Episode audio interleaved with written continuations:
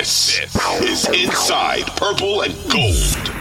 Welcome back to Inside Purple and Gold. I'm Dane Mizutani alongside Tom Schreier. It's 9 a.m. on Tuesday. Short week for the Vikings. Same week for us, though. So we'll come at you Tuesday, Thursday, and I guess after the game on Saturday. So it'll be a Saturday post game pod rather than a Sunday post game pod. Um, but the Vikings hosting the Indianapolis Colts on Saturday at US Bank Stadium, looking to get back on track after a loss to the Lions. Tom, we talked a lot about it on Sunday after the game. Just the defense left a lot to be desired. Um, there were some questionable play calls, obviously spliced in there. But when when you look at what the defense was, or I guess wasn't able to do uh, against the Detroit Lions, it makes sense that the rhetoric yesterday was, well, things have to change. Mm-hmm. I thought it was interesting listening to Kevin O'Connell yesterday. It wasn't the traditional coach speak of, you know, we're going to be fine. We're going to figure this out together. It was, no, we need a change. He didn't go as far as saying Ed Donatell would be losing his play calling privileges, but it's clear. I think the defense is going to look different over the final month of the regular season. Yeah, I was trying to think how this compares to like the Joe Barry situation in Green Bay because Green Bay went in the season saying the run is going to be the strength and the mm-hmm. defense is going to be the strength. And as we learned pretty quickly, I mean, I guess the Vikings didn't put up too many points on them, but they just didn't cover Jefferson, which seems like a flaw in the defensive philosophy. Um, it, that was not his strength, and there's a lot of criticism with Joe Barry and Matt LaFleur stuck with him. And I think some of that's loyalty to your guy that you hired. I think some of it's just it's a dramatic change within the season, right? The the speaking on the Vikings specifically, mm-hmm. they completely overhauled a defense that was at one time working really well. Obviously, 2020 it didn't. 2021 it wasn't that great, but like, um, you know, you think of the 17 defense and kind of Zimmer at his best with his best players when they're healthy. Like that was an unstoppable force. It, it, you know what I mean? Like you had to count for it in every game. Um, I think the what the Vikings have to avoid here because it because right now everyone wants Donatell's head, right? It's it's get rid mm-hmm. of this guy. The graphic is seared into people's brains that it's five straight games with 400 yards. And that includes playing Mac Jones and Mike White, and you know what I mean. Um, right. And so uh, a complete collapse against Dallas. Although I don't know if that's entirely the defense's fault, but like you know, I think you don't want the Zimmer effect where Zimmer had the defense on lockdown and couldn't figure out who his offensive coordinator was, right? Um, and this was when we were sold on like Norv Turner's the this ex coach who basically Zimmer was kind of ceding everything to him, and then he went to like Hue Jackson of all place people, I think, right. and was like, "Yeah, is, is this guy legit?" and you're like, "Why are you asking him that?" but, but, but um, you know, they just cycled through until you got into like Klint Kubiak, Kubiak, right? So like I think this is an off-season problem that isn't going to be solved right now. However, they're going to have to find immediate fixes, and I think it's interesting that they have within the season, right? It's like if you know you lose to Philadelphia, and all of a sudden it seems like the season's spiraling, and they got things on track to the extent, I guess, winning marginally for whatever six games is on track. um, you know the uh, um, Dallas takes away Jefferson, kind of indirectly, I guess, by sacking Cousins. Four days later, he goes off against Belichick, right? I mean, like even looking at the two Detroit games, Detroit holds Jefferson to 14 yards, and then he sets a franchise record in the second matchup. Mm-hmm. So offensively, they found the fixes. I think it's worth saying that two things are hurting Donatell that he doesn't have a lot of control over injuries, right? Like Harrison Smith's on the sidelines in this game they're going deep into the cornerback depth. Um, uh, and then the draft didn't help him, right? It was supposed right. to like you think Booth was supposed to offer. So I don't, I don't think Chandon Sullivan was supposed to be the guy all season. I think he was like the veteran that kind of sets the floor, and Booth is supposed to leap over him.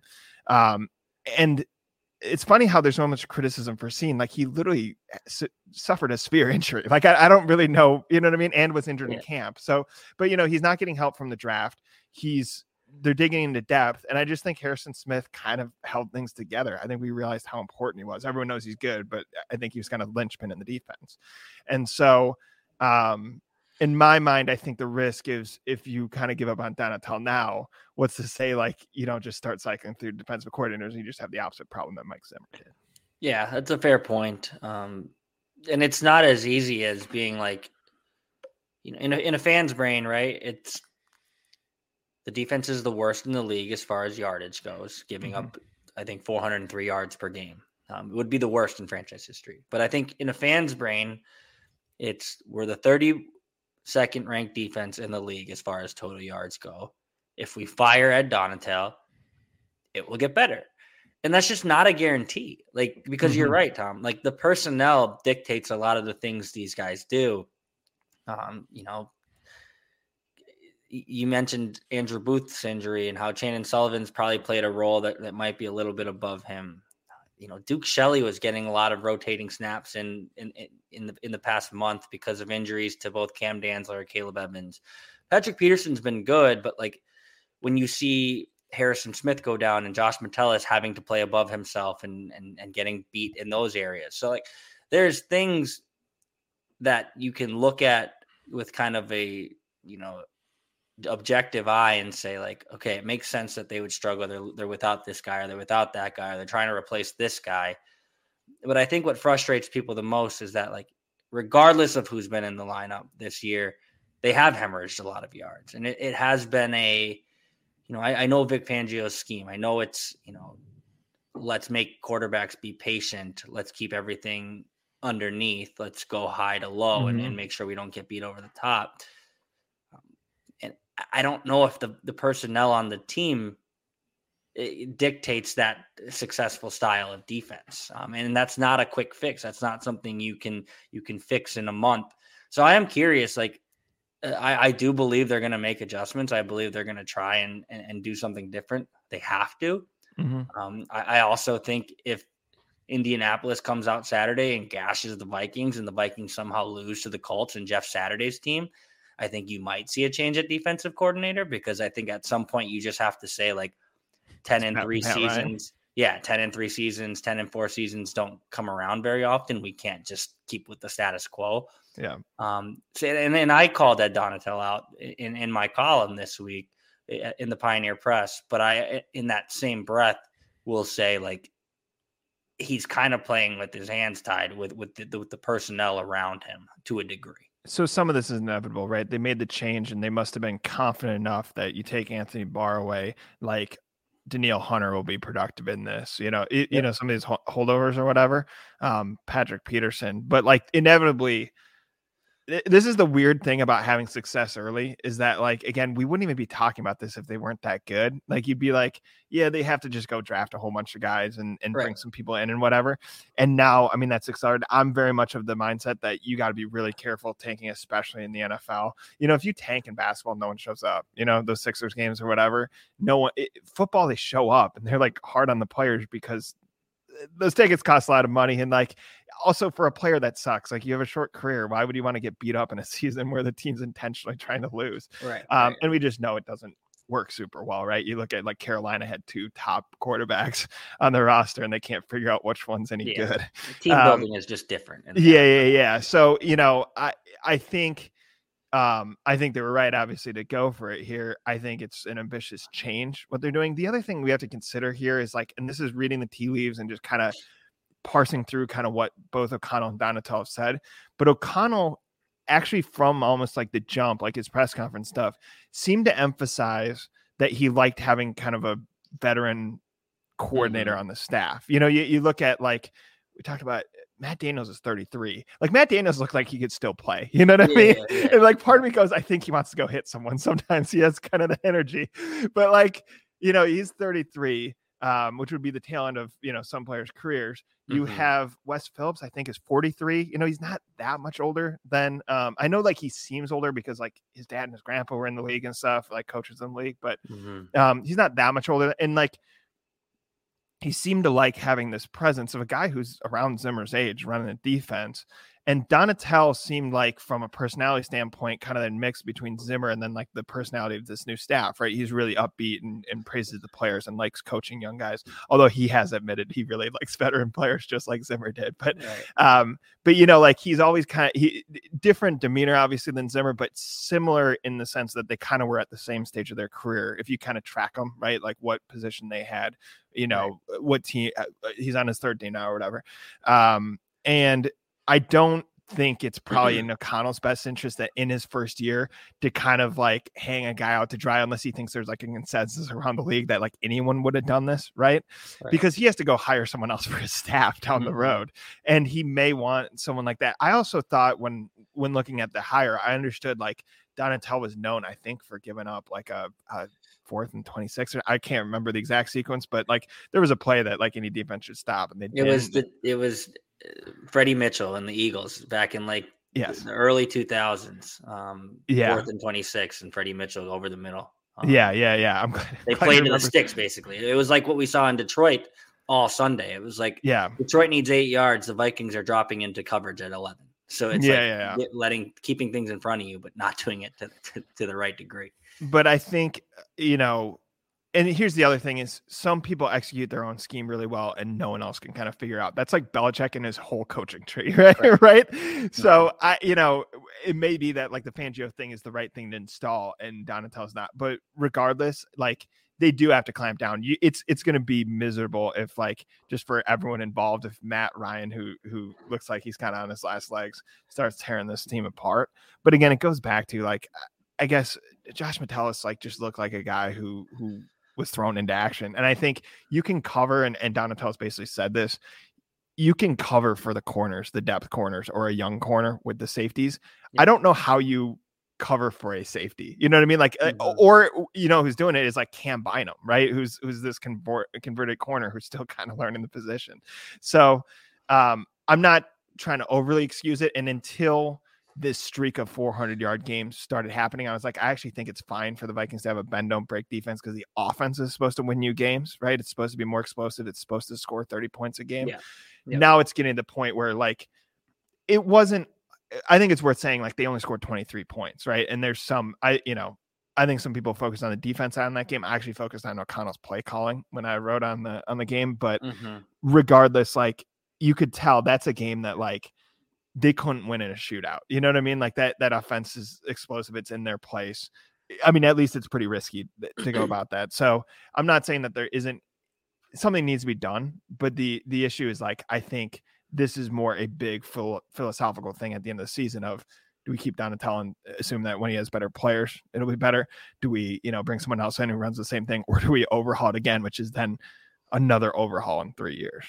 Yeah, and, and you're right in the in the sense that it is a it's a much bigger picture problem than people want to, you know, like the instant gratification of fixing problems. Yeah. Like this is not going to get fixed in the next month. And and Kevin mm-hmm. O'Connell did say that too. He said at some point, you know, we have to look ourselves in the mirror, but we also realize it, it, you can't completely overhaul the defense with the month to play. It, you can't just after teaching these guys the three four for the last year be like, all right, we're doing something different. You can't, yeah. after yeah. teaching these principles for the last six, you know, six months, be like, all right, you know, we're not going to play high to low anymore. We're just blitzing. I think yeah, that that's the easy, you know, the layman term fix of of how do you how, how does this defense get better is like just just blitz more. Like, I, and and I get it, they need to send more pressure, um, but I don't think it's as easy as being like, let's just blitz everyone um, because then your guys have to cover on the outside as well.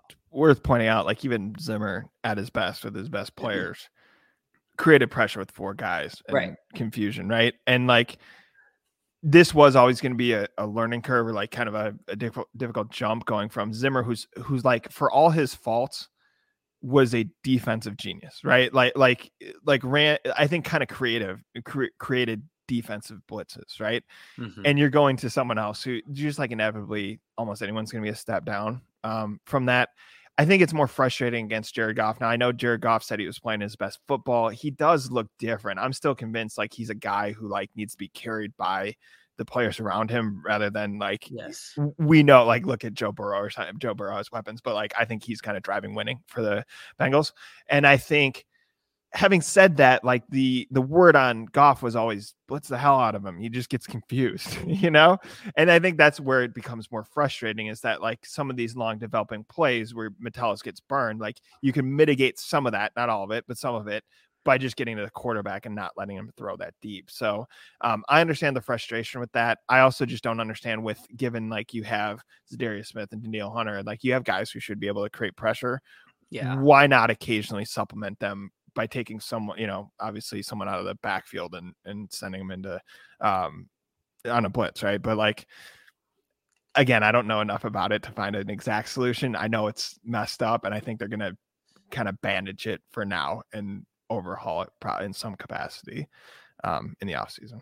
Yeah, and that, that's why the, the next month will be interesting because it is going to be quick fix, put a band aid on this thing, try and stop the leak as, as best we can. So, you know, the, the ship doesn't sink come playoff time. But it is going to be much of the same. Um, I think that's something that fans have to get through their head is like this defense is going to look the same. The rest of the regular season, the rest of the playoffs, mm-hmm. it's too late to fix everything. It's too late to change everything. So while I think you might be right, Tom, I think maybe we will see a little pressure, a little more creativity, whether it's sending Eric Kendricks on a delayed blitz or sending one of the corners off the, off the edge.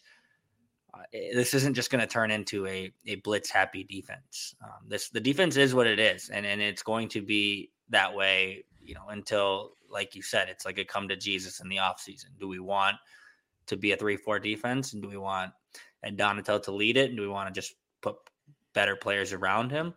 Or do we want to change the game up again, um, kind of go back to what has worked in the past? Um, all of that, those questions will be answered uh, more in the offseason than right now.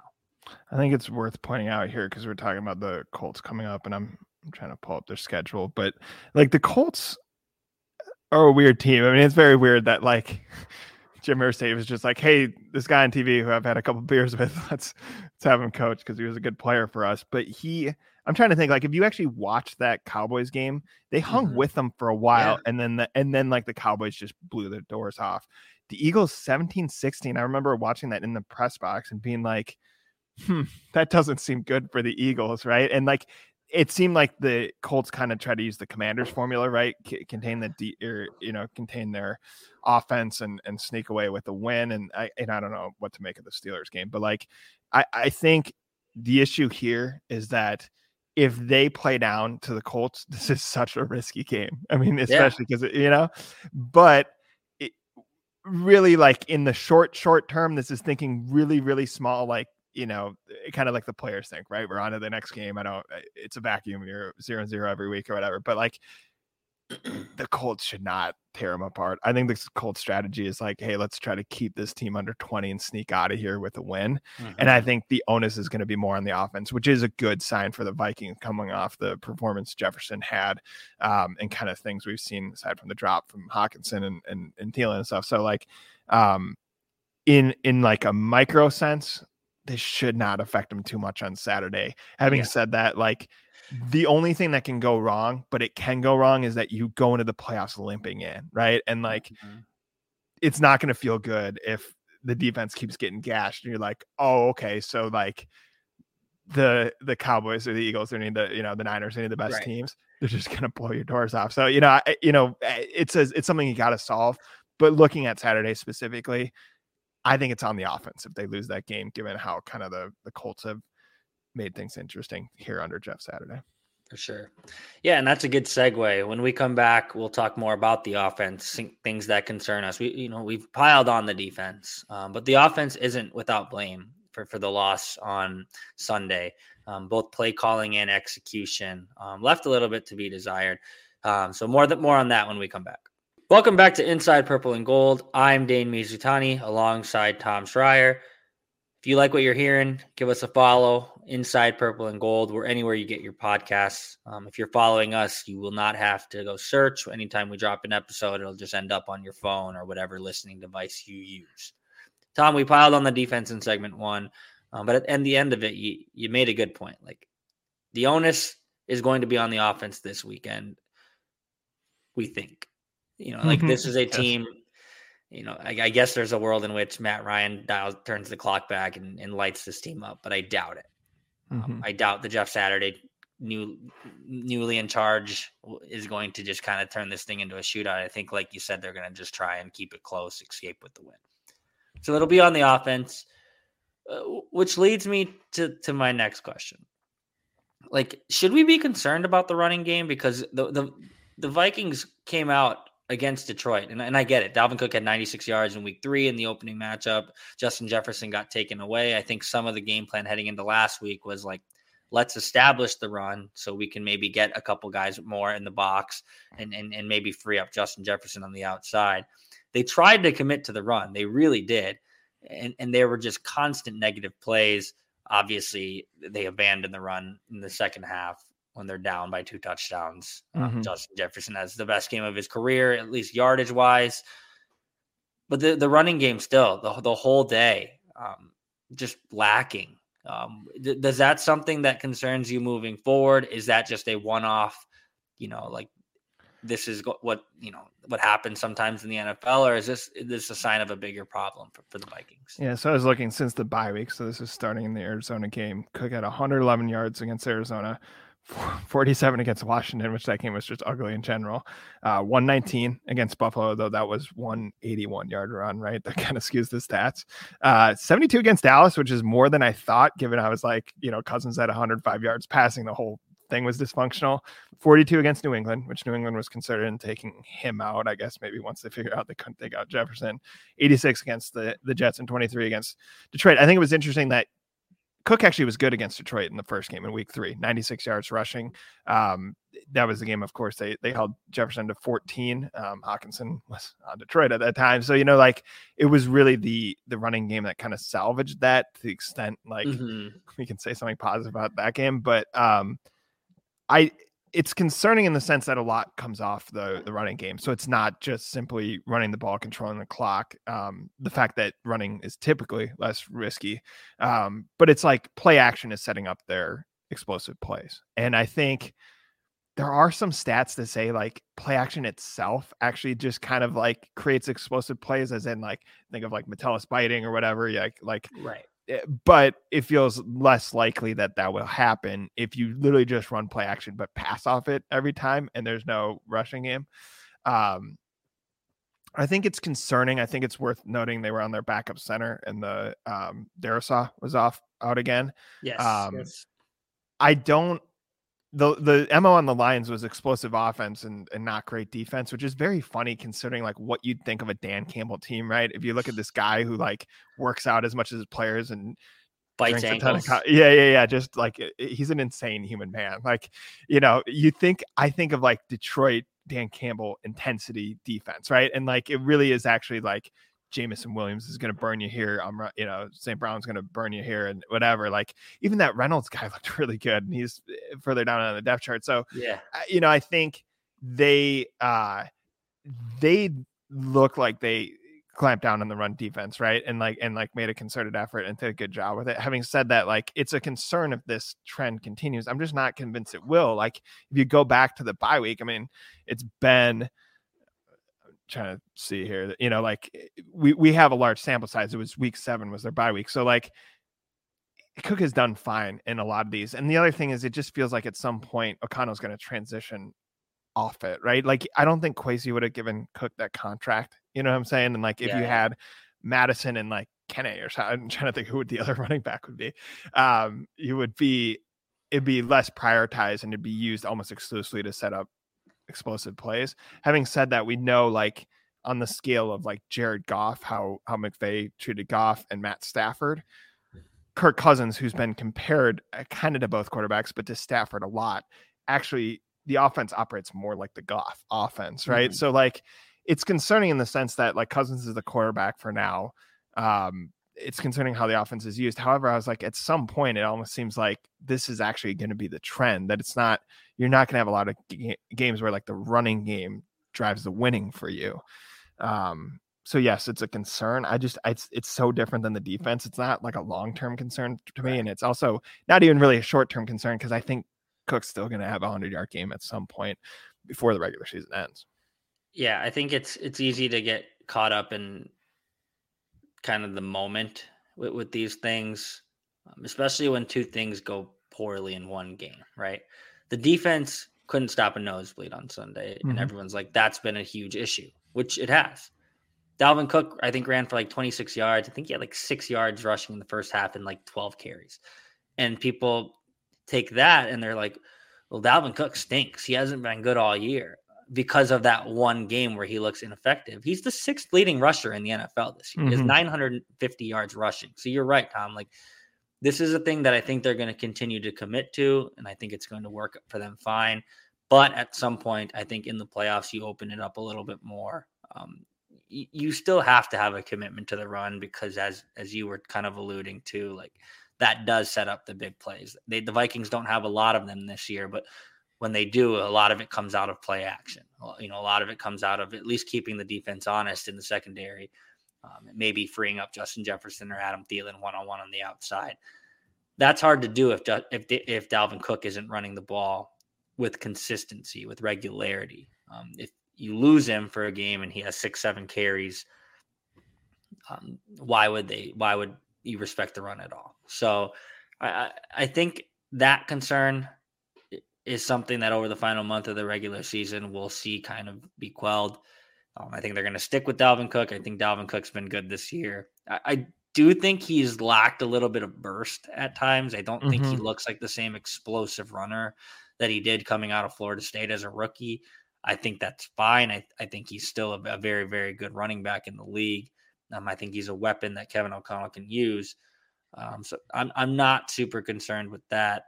Y- When we were talking before the show, you made a good point though. Like the running game, a concern, maybe, maybe not. Like, what about the receiving corps? And Adam Thielen had a really Mhm. good game, and KJ Osborne actually had a pretty good game the other day. TJ Hockenson, I think we both can agree, it is probably the number two pass catcher on this team outside of Justin Mhm. Jefferson.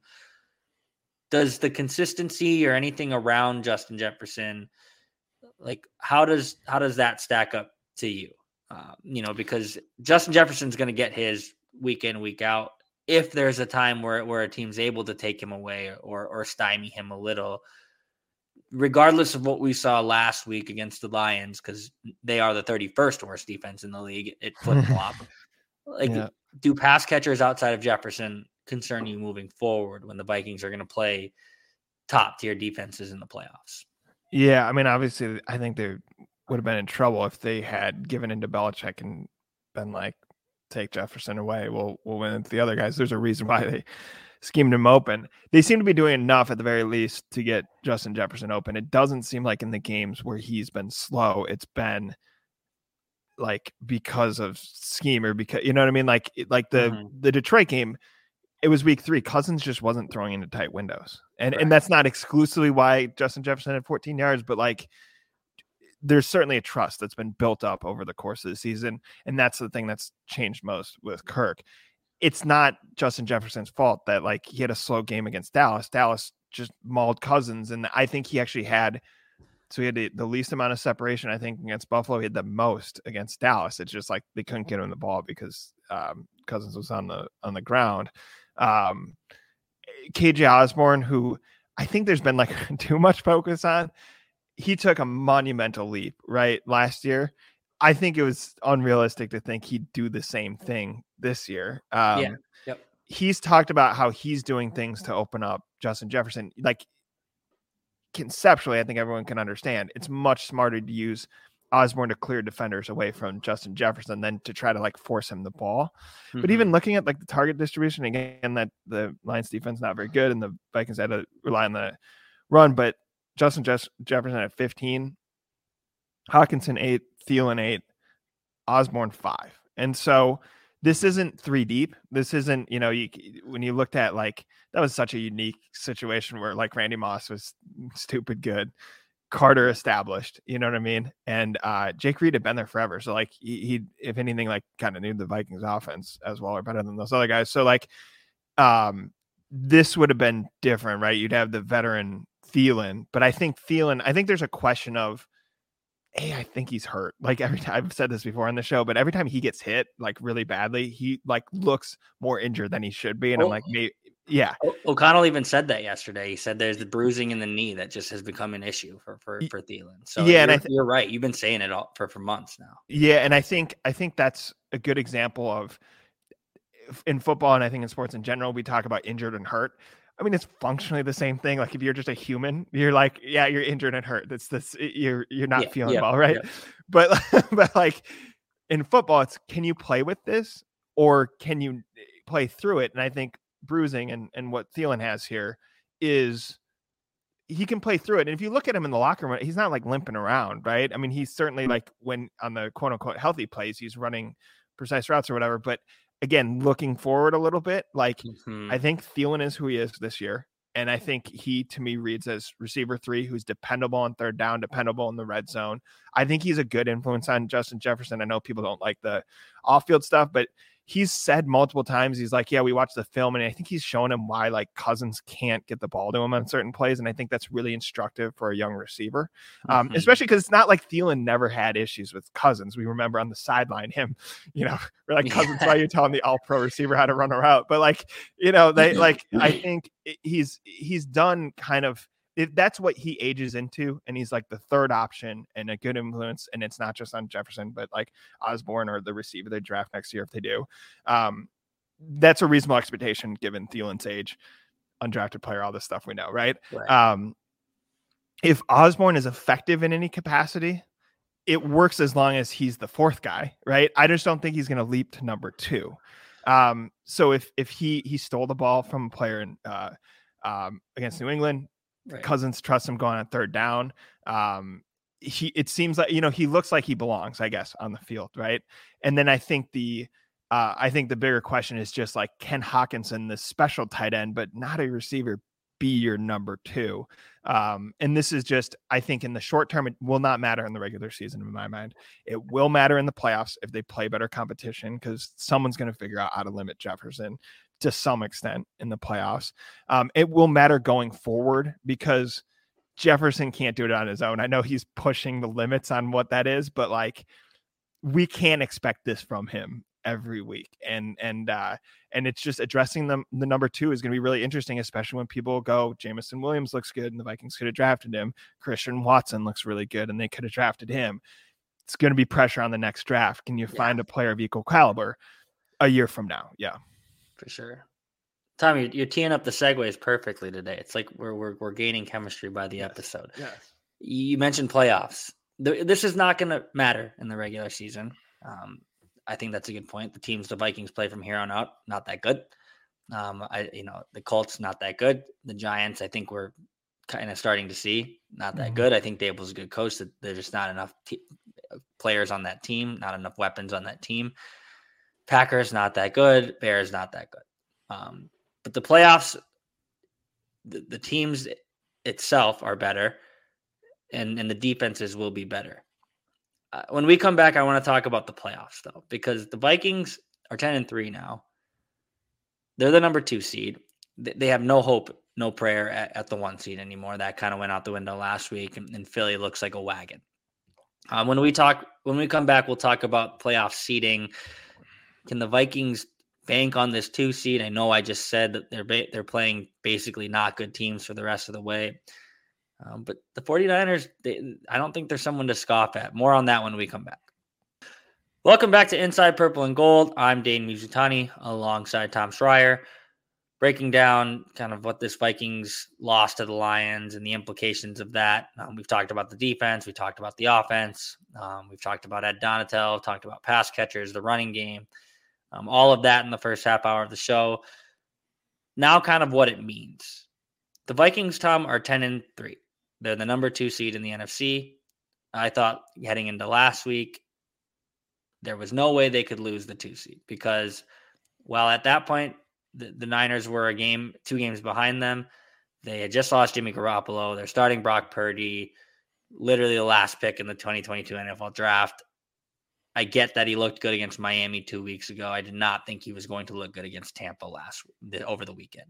He did. They dominated 35 to 7, made Brady throw the, the tablet a couple of times on the sideline, frustrated him there. Brock Purdy, who we have to note the teammates are calling Big Cock Brock.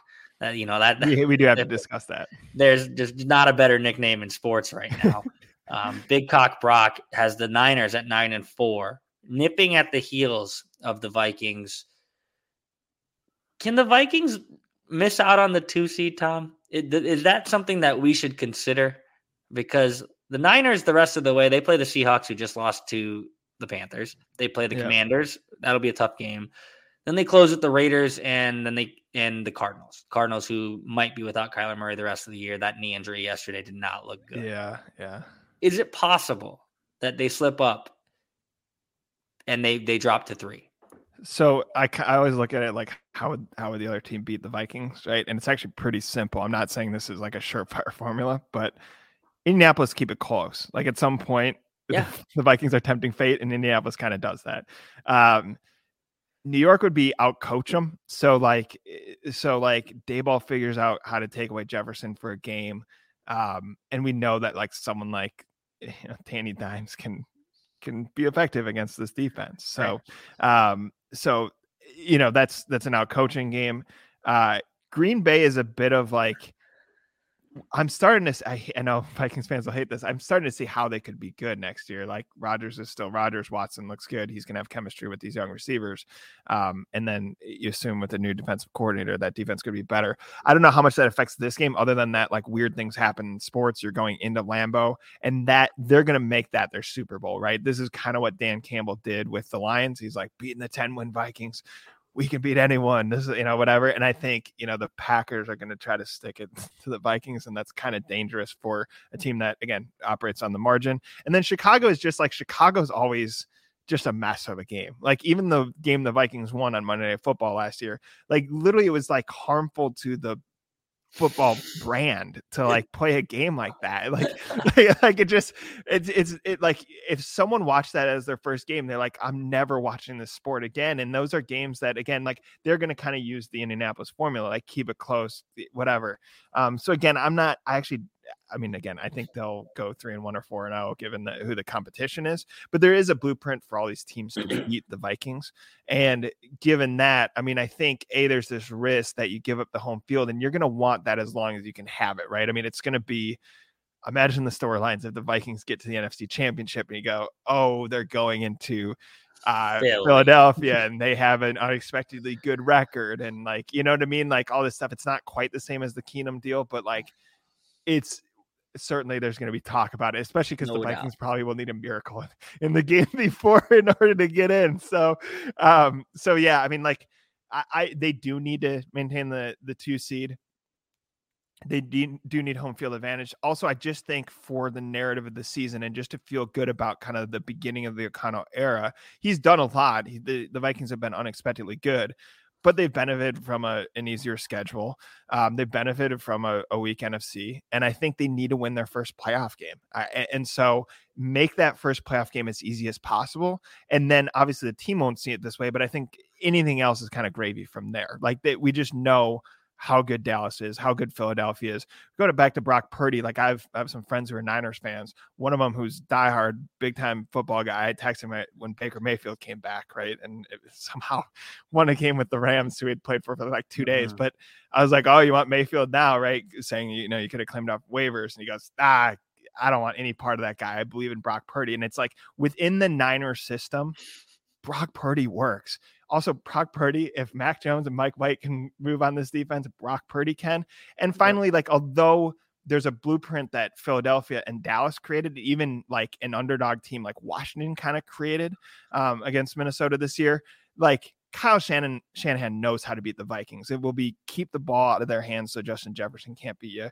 Run the hell out of it right against this defense, um, and, and, and kind of the smash mouth football that we've seen affect the Vikings because Washington did, it and Dallas did it, and you know every other team that can execute it will. So, um, so yeah, I mean it's a dangerous path, I guess, to um, the playoffs. So make it as easy as possible. These games still matter, even though they're all games really the Vikings should win.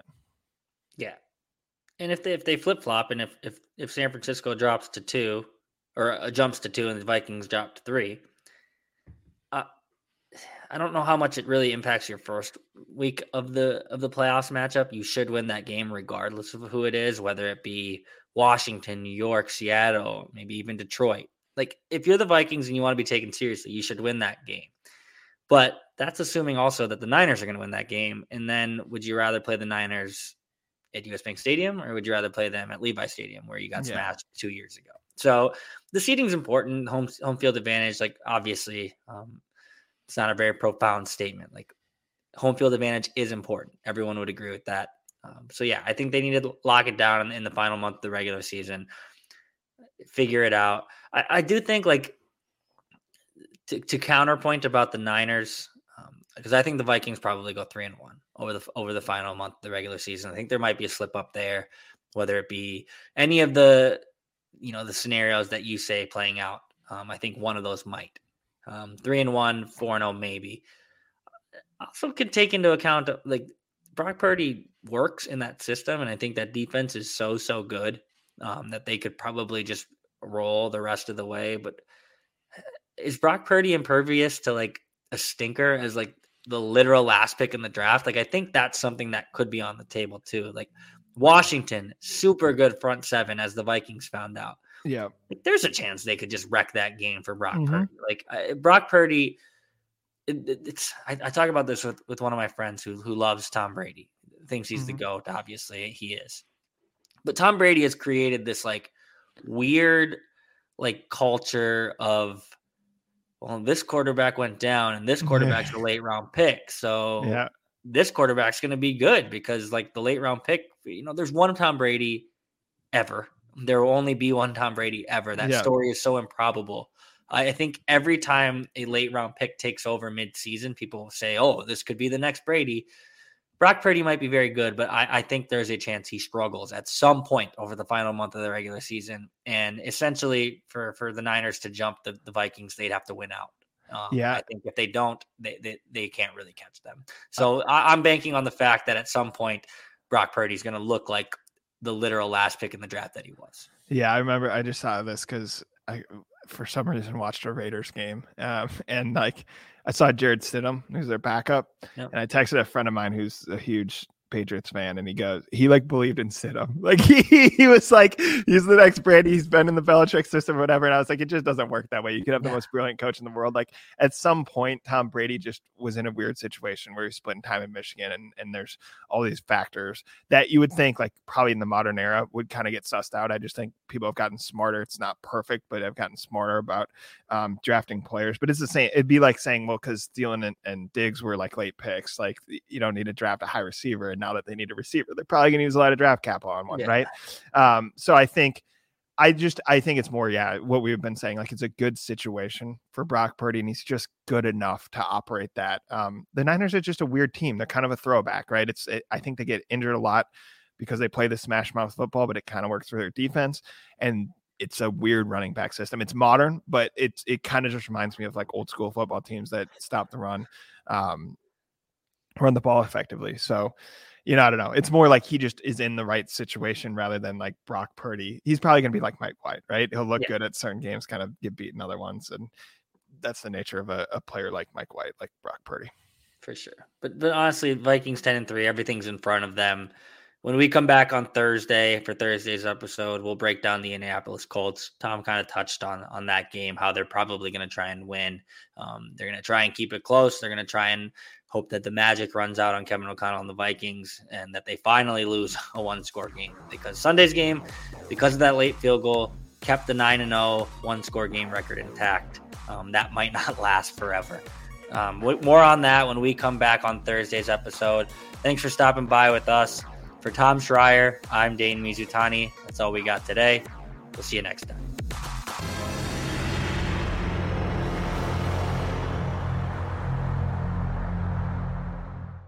Twenty four hundred Sports is an Audacy company.